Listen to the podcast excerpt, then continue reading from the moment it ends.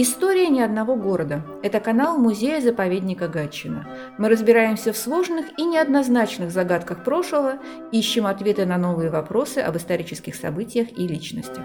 Главный герой этого сезона – император Павел Петрович. Отсюда и название – Павел I и последний – Ведущие канала, заведующий научно-фондовым отделом музея-заповедника Гатчина Александра Николаевна Фарафонова и пресс-секретарь музея Николай Михайлович Васильев. Здравствуйте. Здравствуйте. Сегодня у нас на связи Алексей Владимирович Марохин, кандидат исторических наук, сотрудник Нижегородского государственного университета имени Лобачевского и автор книги о великой княгине Наталье Алексеевне. Алексей Владимирович, откуда такой интерес к личности первой жены Павла Петровича? Понимаете, здесь вот в чем дело. Во-первых, это тот представитель императорской фамилии, личностью которой фактически никто никогда не занимался. Абсолютно. В России она прожила менее трех лет, ну, считайте, с сентября 1773 по апрель 1976. Современники оставили о ней отзывы совершенно полярные. Ну и, в общем-то, практически никто ей не занимался до тех пор, пока Петр Владимирович Стегний, наш замечательный специалист по политической истории России XVIII века, не нашел э, рукописного собрания Зимнего дворца Государственного архива Российской Федерации ее переписку с матерью, великой лонграфии Гессен-Дармштадтской Каролины. Вот он, собственно, часть этих писем использовал в своей замечательной работе, которая называется «Хроники времен Екатерины». Ну и, соответственно, дальше уже я пошел, скажем так, немного по проторенной дорожке, проработал эти письма, нашел письма Павла, кстати, в Петербурге в архиве Академии наук, тоже адресованные все той же Великой графине. Ну и постепенно, медленно, наверное, вот течение где-то порядка 10 лет я собирал материал вот об этой женщине, первой представительнице Грессен-Донштадтского владетельного дома, которая роднилась династии Роман. Вот здесь как раз очень интересный вопрос, связанный с тем, Почему первой супругой Павла Петровича оказалась именно а, Наталья Алексеевна, да, принцесса Вильгельмина? Потому что у нее же матушка ее была тоже необычной дамой. Да, очень, конечно. Ну и в матушке вы правильно абсолютно задаете вопрос, в общем-то, все и крылось. Потому что Каролина, великая графиня, это такой классический представитель просвещенного абсолютизма, которая находилась в переписке, в общем со всеми знаменитыми европейскими просветителями, с Вольтером, с Гельвецием, с Грим, э, Гёте и так далее, и так далее, и так далее. Это первый момент.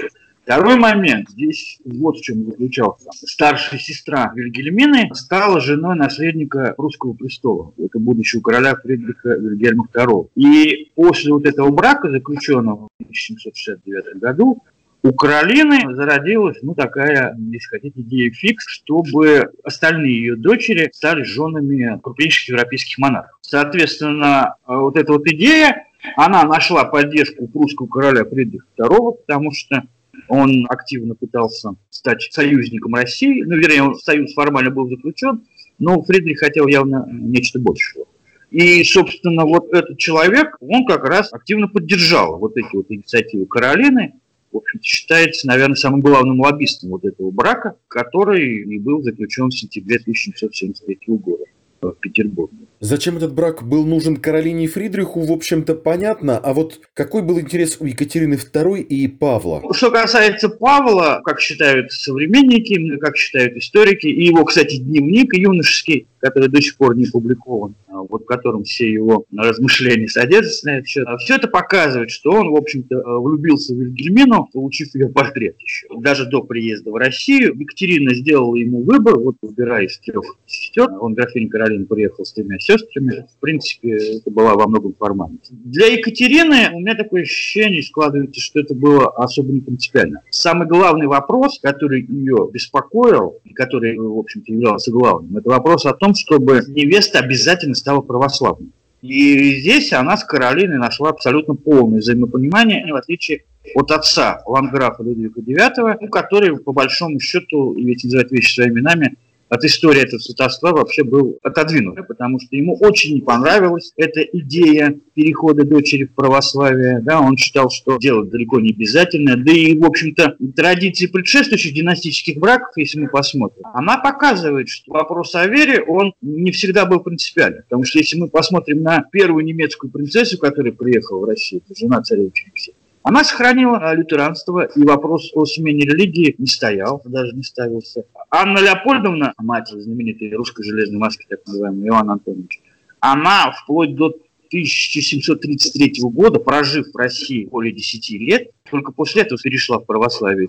11 лет своей жизни в России она оставалась лютеранкой. И я скажу вам больше, все окружение было лютеранское. Лишь тот факт, что она стала восприниматься Анной Иоанновной как потенциальная мать будущего наследника русского престола, он заставил Анну Иоанновну ну, делать какие-то шаги в этом направлении.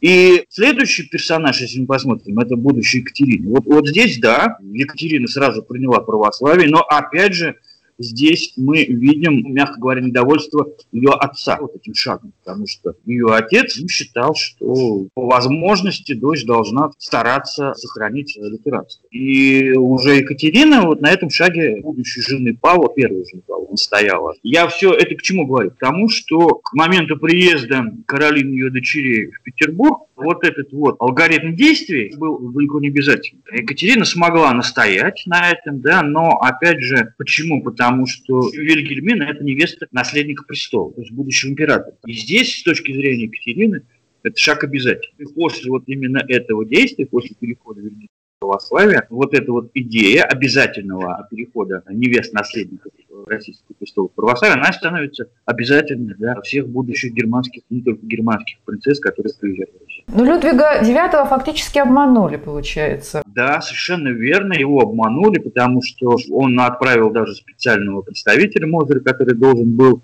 обсуждать этот вопрос, который, если называть вещи своими именами, должен был выторговывать какие-то дивиденды Гессенскому дому, и кое-что Мозер действительно сделал, потому что Людвиг IX потребовал, во-первых, фельдмаршальского жезла, во-вторых, он там попросил ряд территорий, попросил полк, свою полной команды, русский полк. Ну, из всего предложенного он получил лишь фельдмаршальский жезл. И то, кстати, лишь в начале 1974 года.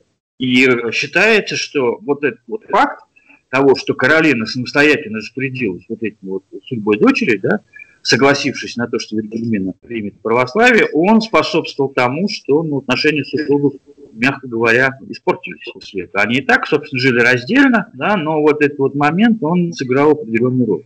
Людвиг и Каролина, ну, фактически перестали общаться. Из-за этого очень глубоко и очень важно с точки зрения ландграфа вопроса. Простите, а русский двор не был обманут? О здоровье, я думаю, мы еще поговорим. Великой княгине. Но даже вот что касается внешности ее. Хотела зачитать очень любопытный момент. Это пишет как раз э, человек, который, в общем, занимался организацией этого сватовства, Ассебург, что в какой-то момент это было до этого вполне прелестное дитя – решительно отличавшаяся от своих сестер. Она и теперь еще имеет лицо более правильной красоты, чем другие принцессы ее дома. Но лета произвели на нее неблагоприятное впечатление. Ее черты огрубели, глаза и рот утратили свои первоначальные формы, цвет лица потемнел и испортился, руки не похорошели, лицо утратило блеск первой молодости, талия, походка и даже голос совершенно изменились. Но что всего замечательнее, веселость ее характера сменилась скрытностью, сухостью в разговорах, иногда же мрачностью, тяжеловатостью и невнимательностью, что подтвердят все знающие принцессу. При этом нужно сказать, что ей, я так понимаю, было всего-то 18 лет. Даже меньше, по большому счету, да. Но, тем не менее, э, наш современник, граф Головкин, он прямо открыто писал в своих воспоминаниях. Из всех кандидаток, да, Павел выбрал самую некрасивую. Да, безусловно, но это объясняется, мне кажется, достаточно просто. У него был уже э, в голове какой-то сформированный образ еще до ее приезда в Россию. Ну и он вот придерживался вот этого уже сформированного отношения. я так полагаю, внешность для него здесь была не особо важна. Хотя все портреты Натальи Алексеевны, которые известны, которые хранятся и у нас, и в Германии, они все очень похожи. И сестры все достаточно похожи опять же, ну, по крайней мере, на момент их приезда в Россию. Мне представляется, повторюсь, для Павла это было не особо принципиально. Ну и, видимо, для матушки тоже, потому что впоследствии она об этом писала и по поводу других замужеств великих княжон, что главное, чтобы нрав был хороший. Да, конечно, самое главное нрав. Ну и опять же, не забывайте, что Екатерина пыталась лепить из принцессы э, то, что хотела видеть. Да, потому что есть известное ее наставление, очень подробное, где она четко прописывает, что должна делать принцесса. И опять же, если мы посмотрим, на дальнейший ход событий, то увидим практически все из этих наставлений, которые давала Екатерина, Наталья Алексеевна нарушила. Самое главное – изучение русского языка, который она уже начала изучать летом 1973 года. И, кстати, наставником у нее был тот самый знаменитый Василий Евдокимович Ададуров, который когда-то учил и саму Екатерину русскому языку. Но буквально после свадьбы, если мы посмотрим таймер курьерские журналы, которые фиксируют его визит к двору, то мы увидим, что он после этого приезжал буквально три раза, как великий княгиня. То есть она просто перестала учить язык, она научилась подписываться Наталья, да, ее русским именем. Кстати, по-французски она тоже писала с ошибками. Эти ошибки даже в подписи у нее заметны. И это, естественно, Екатерину очень раздражало, потому что по-русски она разъясняться не могла. И я так полагаю, вот этот момент, он важен еще вот в чем. Это во многом объясняет то, почему в России о ней осталось так мало памяти. Алексей Владимирович, о чувствах Павла вы уже сказали, он влюбился в Вильгельмину. А были ли эти его чувства взаимными? Судя по переписке, да. Судя по тем письмам, которые писала Вильгельмина, ставшая в России Наталья Алексеевна, матери, да, она отзывается о муже очень положительно, очень позитивно. Расхваливает все его качества. Ну и как-то вот, безусловно, пытается сделать из него такого посвященного государя. Это во многом, кстати, действительно ее заслуга, потому что, во-первых, переписка была весьма регулярной, то есть как минимум два раза в неделю она писала матери письма. И каждое письмо – это, по сути, отчет о проделанной работе. Да? С кем встречались, на каких мероприятиях присутствовали и так далее, и так далее. Причем, понимаете, у нас вот это вот понятие частная переписка сейчас несколько другое. То есть, по сути, все письма Вильгельмины Натальи Алексеевны – это совместное письмо ее и ее мужа к матери его жены. Либо Павел делает приписки, либо Вильгельмина делает приписки. Сохранившиеся письма Павла тоже это очень ярко иллюстрирует. То есть она, конечно же, возвращаясь к вашему вопросу, относилась к нему очень позитивно, ну, судя по письмам. То есть они были неразлучны. Она писала о своих чувствах, да, безусловно. А когда и что пошло не так? Откуда вообще взялись вот эти придворные сплетни о том, будто она и Павлу не верна, и чуть ли не заговор против Екатерины готовит? Насколько все вот эти слухи были, кстати, правдоподобны? Все началось где-то примерно с середины 1774 года, и обусловлено это, опять же, кстати, внешнеполитическим фактором. Я объясню. С самого начала при дворе Павла большую роль играл друг его юности, знаменитый Андрей Кириллович Разумовский. И вот, собственно, Разумовский, который находился в близких отношениях с великокняжеской четой, он еще очень активно контактировал со многими представителями французского посольства в Петербурге. И эти контакты, мягко говоря, не нравились Екатерине. Почему? Потому что некоторые из этих товарищей они просто были выставлены из России из-за своего шпионажа в пользу Франции. И вот здесь, как говорится, вот эти вещи сыграли главную, наверное. Потому что Екатерине эти контакты Разумовского, мягко говоря, не нравились. Отставить его от двора своего сына невестки она не могла. И, в общем-то, видимо, при этом при всем давала понять нежелательность этих контактов. Но ее отношение, оно по большому счету было проигнорировано со стороны великокняжеской что Разумовский как продолжал жить на половине Павла Натальи Алексеевны во дворце, где у него были отдельные апартаменты, так, собственно, и продолжал это делать вплоть до кончины самой Натальи Алексеевны. Отношения с Францией вообще были очень непростые в этот период. Не забывайте, что и война еще в 1974 году закончилась русско-турецкая, и Франция, в общем-то, регулярно отправляла в Россию шпионов, которые занимали э, достаточно высокие должности в обществе. И я так полагаю, опять же, немного, может быть, забегая вперед, что как только Наталья Алексеевна умерла, Екатерина просто зачистила всю эту публику, которая, если не являлась шпионами, да, то, по крайней мере, представляла потенциальную опасность. Главной скрипкой здесь, конечно же, Разумовский. А насколько реально вот эти разговоры и слухи о их интимной близости, ну, здесь судить очень сложно действительности, потому что это все фигурирует на уровне, опять же, слухов и разговоров. Позднее было очень распространено мнение о том, что якобы после кончины Натальи Алексеевны была найдена ее любовная переписка с Разумовским, который Екатерина якобы показала сыну, да? Но, опять же, писем этих никто не видел, они их только слышали. Кстати, Павел, когда стал императором, он искал, он занимался изучением архива своей первой жены. Но, насколько я знаю, ничего э, не нашел, никаких компрометирующих документов, но, тем не менее, уже к этому времени был создан вот такое вот мнение о том, что э, Наталья Алексеевна ну, вообще не изменялась. Ну и самое главное, безусловно, то, что Екатерина в итоге своего добилась, потому что она не только рассорила сына с Разумовским, но и отстранила его от участия в жизни малого двора. С этого момента начинает занимать различные дипломатические должности. Ну, понятное дело, что все-таки Разумовский это представитель такой правящей элиты, и отправить его в ссылку, да, более жестко, это как не очень в манерах Екатерины. Но, тем не менее, остаток жизни он провел в Европе, занимая различные дипломатические должности. Но самое главное, Павел поверил матери, которая, в общем на других событиях показывала весь свой негатив. Потому что, если мы посмотрим даже на терминал похорон Натальи Алексеевны, мы увидим, что двор траур фактически не соблюдал. Абсолютно. То есть тело было помещено для прощания в Александро-Невской лавре. Да, Екатерина жила в это время вместе с сыном в царском селе.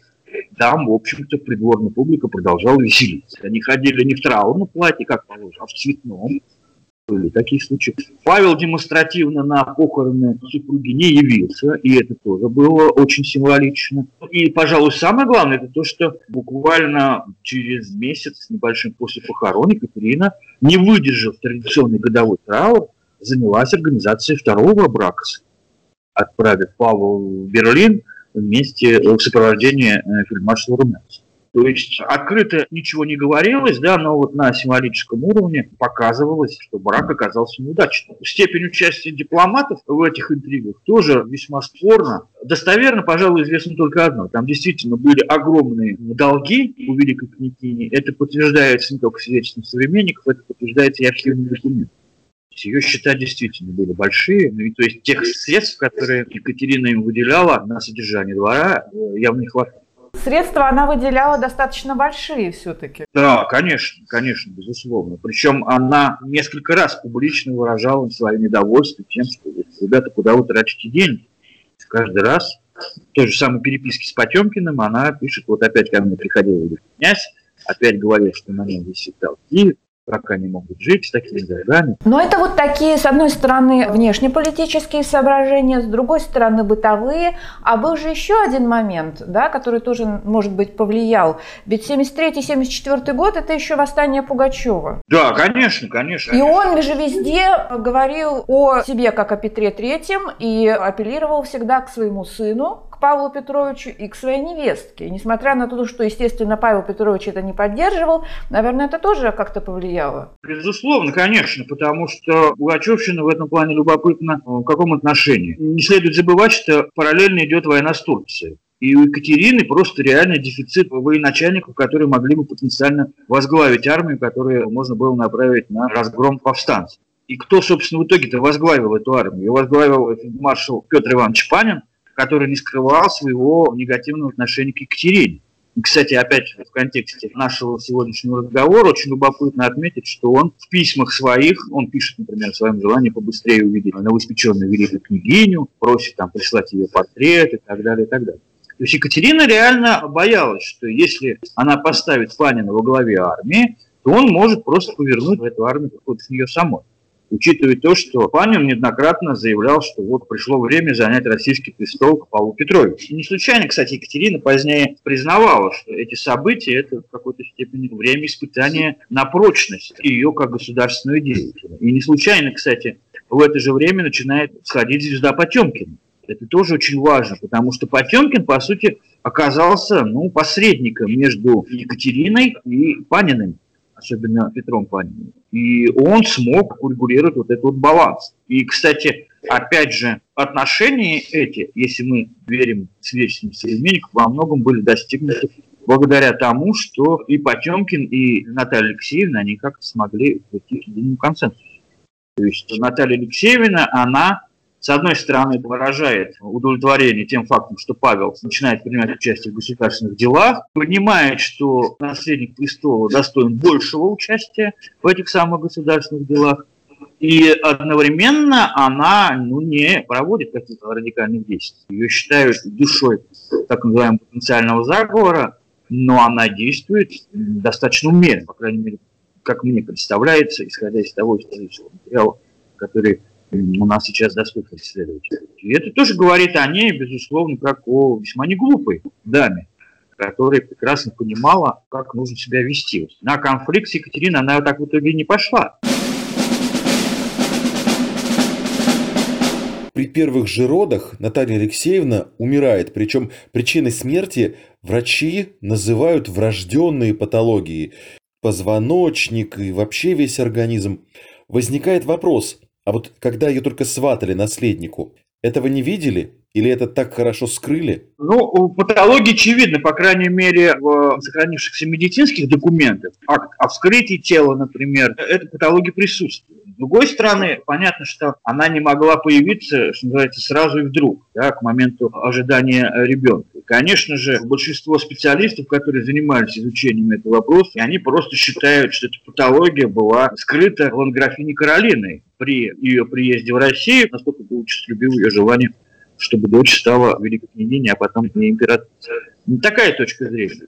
Она, в общем-то, доминирует. Хотя об этой патологии, собственно, пишут все современники. Она в какой-то степени естественная. С другой стороны, мне представляется, что процедура медицинского свидетельствования невесты при организации брака, она, видимо, к этому времени была еще не отработана, наверное. Поэтому в какой-то степени виновата и Екатерина, и Каролина, наверное, так. Естественно, смерть молодой женщины, она вызвала массу разговоров о ее насильственном характере, конечно же. Причем как среди правящей элиты, так и среди простого народа. В архиве тайной экспедиции, в Российском государственном архиве древних есть документы, которые говорят о том, что в народе тоже говорили, что жену царевича убили. То есть она в своей жизни насильственным путем. Но при этом все-таки Екатерина II, я так понимаю, что она как раз осознавала это, именно поэтому она сделала доступным э, вот эти вот результаты вскрытия медицинского свидетельствования, да? Да, конечно. И к тому же она, в общем, и повела себя, ну, я бы сказала, достаточно достойно. То есть она практически все это время э, была преумирающая, она же умирала ужасно. Да, конечно, она умирала в течение шести дней, и Екатерина находилась при ней. И она действительно, с медицинской точки зрения, сделала все, что от нее зависело, потому что там была приглашена масса врачей. Это не только весь, по сути, придворный штаб во главе с знаменитым Роджерсоном, это еще и э, врачи со стороны. То есть э, многие врачи, которые находились в Петербурге, да, там врач, например, французского посольства и так далее, и так далее. То есть они действительно пытались сделать все, что от них зависело, да, но не преуспели, видимо, из-за этой патологии. И для Екатерины, опять же, это тоже было важно. Екатерина все-таки мудрая женщина, и факт ее нахождения безотлучно при постели невестки, он тоже должен был убедить общество в том, что она искренне о ней заботится, искренне беспокоится о ее судьбе. Наверное, это тоже сыграло важную роль. Если пояснить, как это происходило, несмотря на то, что, ну, условно, да, скажем, кесарево сечение хотя и существовало, но оно в большинстве случаев, в общем, вело к смерти женщины. А в России, по-моему, кесарево сечение в 56 году первый раз. Да, да, да, да, да, совершенно верно. А больше ее спасти никаким образом было нельзя, и я так понимаю, что именно то, что это кесарево сечение с большой долей вероятности привело бы, опять-таки, к смерти Натальи Алексеевны, на него как раз и боялись тоже решиться. Конечно, безусловно. Ну, тут э, в течение вот этих вот шести дней, если мы посмотрим свидетельства современников, там же была масса медицинских консилиумов. То есть врачи совещались и решали таким образом спасти супругу наследника Российского престола не один раз. И в итоге, в общем-то, все просто дело закончилось тем, что ребенок скончался в утробе матери, стал разлагаться, и все это вызвало гангрену, от которой, собственно, великая княгиня умерла. Есть медицинские исследования на этот счет, и, в общем-то, все они склоняются вот к патологии, которая оказалась роковой. По моим ощущениям, просто плохо разбирались врачи вот в этих вот проблемах на тот момент. Алексей Владимирович, великая княгиня Наталья Алексеевна прожила в России три года, спустя два с лишним века, можно сказать, очень недолго. Но для нее тогда, 20-летней девушки, и это, пожалуй, существенное время – вот Наталья Алексеевна успела оставить свой след в истории России, который мог бы быть интересен, скажем, не только ученым. Вы знаете, фигура Натальи Алексеевны, она во многих вещах очень любопытна. В каком плане? У нас мало кто обращает внимание на тот, например, факт, что именно она из великих княгинь, да, я подчеркиваю, не императрица, начала в Россию покровительственно относиться к выпускницам Смольного института. С одной стороны, да, это традиционный патронаж императрицы, то есть Екатерины, но домовая церковь, которая имелась в Смольном институте, это церковь Адрианы Натальи. И вот, собственно, этот факт, он во многом объясняет особые отношения. И хорошо известен случай особой близости некоторых выпускников Смольного института к той же самой Наталье Алексеевне. Я имею в виду Глафиру Алымову. Наталья Алексеевна – это еще и та фигура, которая собирала вокруг себя тех лиц, которые увлекались назовем, всем французским. Потому что вся публика, ее ближний круг – это вот, собственно, именно те люди, которые любили все французское. Это такой некий салон, да, но некое сообщество. Опять же, интерес к театральным постановкам – это тоже ее конек. Вообще дама пыталась заниматься, в общем-то, многим. Из тех же писем к матери мы видим, что она пишет, что берет уроки вокала, а всерьез увлекается философией, художественной литературой специально создает библиотеку и так далее, и так далее. Очень интересно сравнить ее со свекровью. Потому что ситуация во многом параллельная. Э, Екатерина Алексеевна также в свое время приехала в Россию из, в общем, провинциального немецкого княжества.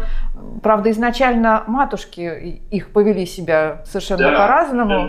И графиня Каролина, она была куда более тактичной, деликатной и понимала, в общем, свое место при э, да, императрице. Да. Здесь еще, понимаете, какой важный момент такое важное отличие. Все-таки э, матушка Екатерина – это представительница Шлезвиг-Голштейнского дома, который был в родстве с Россией. И она демонстрировала особое отношение к Елизавете Петровне еще, собственно, до того, как начался началось это сватовство. Потому что э, ее старший брат был когда-то женихом Елизаветы Петровны и умер в Петербурге от оспы в 1727 году. Я к чему? Мать Екатерины шла в степень по протозному уже были контакты с Романовыми достаточно активные. А Ланграфиня Каролина, она, в общем-то, при поддержке Пруссии, в первую очередь, свою дорогу протарила сама. И они действительно очень серьезно отличались по целому ряду параметров Каролина и Иоганна и Елизавета. Но сравнить их действительно любопытно, вы совершенно правы. И, кстати, очень многие историки это делают, показывая, как отличаются Екатерины период ее нахождения в России в качестве великой княгини Наталья Алексеевна. Одна учит русский язык, занимается этим очень активно буквально в первые годы, да, вторая его просто игнорирует. Одна любознательная, общительная и пытается контактировать со всеми окружающими, у другой есть вот такой узкий круг лиц, которого ей вполне хватает, и на больше она как-то не претендует. Потому что вот если посмотреть на круг лиц, с которыми она общалась, Наталья Алексеевна, он достаточно небольшой. Это князь Александр Куракин, это все тот же пресловутый Разумовский, ну там еще пара-тройка Фрейлин, ну и по большому счету все. Екатерина ведет себя совершенно по-другому, она более активна, наверное. И понятно, что эти две немецкие принцессы очень сильно отличались. По сути, имея, в общем, близкие задатки, они все-таки обе были достаточно умны. Они хотели образовывать себя. При этом, наверное, обе были еще и амбициозны все-таки в какой-то степени. Конечно. Ну, Екатерина, по моим ощущениям, она просто еще это немножко скрывала особенно в первые годы своего пребывания в России. По крайней мере, это я из ее записываю. Потом она несколько развернулась. А Наталья Алексеевна, она в этом плане как-то, по моим ощущениям, сразу при всей своей внешней покорности крови демонстрировала то, что она хочет видеть своего мужа, если не соправителем а Екатерины, то, по крайней мере, человеком, который более активно занимался государственными делами. И, наверное, тоже и этим можно объяснить все поступки Екатерины II после смерти невестки, когда она, ну, в общем, цинично себя достаточно повела, потому что она понимала, что в данной ситуации мертвая Наталья Алексеевна для нее это лучший вариант, наверное, потому что в любом случае, даже если бы она выжила, детей она вряд ли бы смогла иметь. Вы знаете, меня в свое время очень поразило поразило одно любопытное свидетельство французского путешественника, я даже сейчас не скажу точно кого, посетившего Петербург в конце 80-х годов. Он посетил Александра Невскую лавру, Благовещенскую церковь, где сейчас мы можем видеть захоронение Натальи Алексеевны. Но он был поражен тому, что на этой гробнице нет никаких упоминаний о том, кто, собственно, под этим камнем покоится. То есть это просто камень, в котором нет никаких надписей. Это тоже в какой-то степени, опять же, символизирует отношение Екатерины к умершей невестке, да, как она писала в одном из писем. Тот, кто умер, о нем а, забыть должен. Умерла Наталья Алексеевна, все, она, собственно, переключилась на идею организации второго брака и, собственно, добилась того, чего она по большому счету хотела. Это тоже во многом ее характеризует. Хотя, опять же, когда у нас говорят о династических браках, это, кстати, касается практически любого династического брака, у нас немножко забывают то, что потенциальными невестами великого князя у нас приезжали еще и многие лица, которые позднее сыграли значительную роль в нашей истории. Вот одним из таких лиц у нас э, традиционно называют Фридриха Михера Грима, который приехал в Петербург, познакомился с Екатериной и стал ее близким корреспондентом вплоть до ее кончины. Но у нас есть еще один персонаж, не менее известный в российской истории. Я имею в виду канцлера Карла Васильевича Нессельрода. Вот его отец, который был дипломатом в одном из немецких государств, приехал в Россию вот именно как раз благодаря покровительству Каролины и Натальи Алексеевны. После этого его назначили посланником в Португалию, он занимал ряд других важных дипломатических постов. То есть брак Павла и Натальи Алексеевны, он способствовал появлению в России лиц, которые тоже сыграли заметную роль в ее истории. Может быть, в этом историческая роль Натальи Алексеевны и была? Нет, конечно, в какой-то степени, потому что все они просили поддержки, чтобы они не просто приехали, но и им еще оказались покровительством. Приехать можно было, но можно было приехать и вернуться в Германию ни с чем. А здесь вот именно покровительство.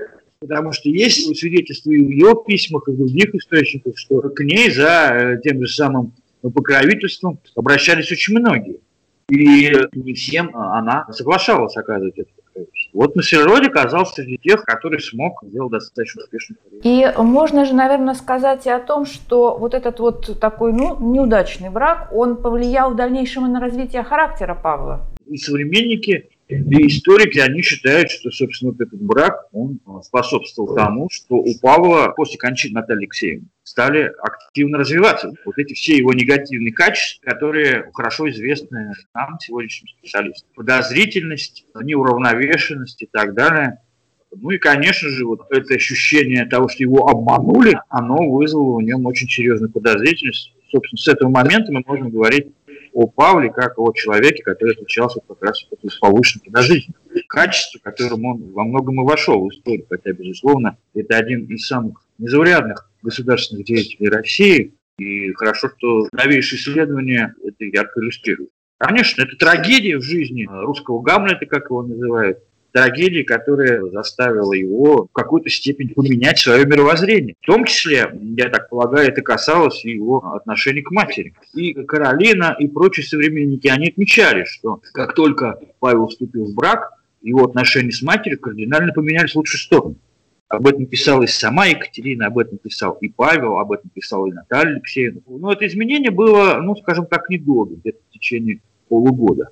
А потом оно изменилось, и дальше отношения стали лишь ухудшаться. Смерть Натальи Алексеевны, я думаю, этому тоже во многом способствовала. Да, это трагедия, безусловно, в жизни Павла, которая объясняет очень многие его дальнейшие поступки. Знать бы еще, как обойтись без трагедии в истории. Да, согласен. Спасибо вам огромное, Алексей Владимирович. Я напомню, с нами на связи по скайпу доцент Нижегородского государственного университета имени Лобачевского, кандидат исторических наук Алексей Владимирович Марохин. Да, спасибо большое за эту очень интересную беседу о героине, о которой мы, в общем, практически очень редко говорим, когда вспоминаем о Павле Петровиче, которая, тем не менее, проведя в России всего три года, оказала, вот как мы теперь можем судить, достаточно заметное влияние. Спасибо вам за интересные вопросы. До свидания. История ни одного города – это канал музея-заповедника Гатчина. Разбираемся в сложных и неоднозначных загадках прошлого, ищем ответы на новые вопросы об исторических событиях и личностях. Главный герой этого сезона – император Павел Петрович. Отсюда и название «Павел I и последний». В нашей истории много нового. Подписывайтесь.